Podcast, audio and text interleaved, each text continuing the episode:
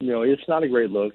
It's you know, and, and it's also, I mean, you know, credit to Sean Cunningham from 10 who, who got that moment on you know the the aftermath on video and, and reported it.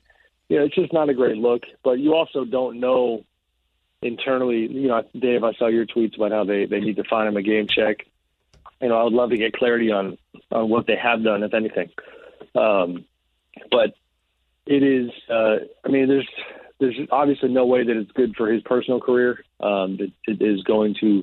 The optics are that, that you still wake up every morning saying I'm a number two pick instead of you know I'm a basketball player whose career is in you know fairly significant jeopardy, um, which is what his attitude should be. But um, not a great look, but just something that that obviously has been hanging over their heads for a while now.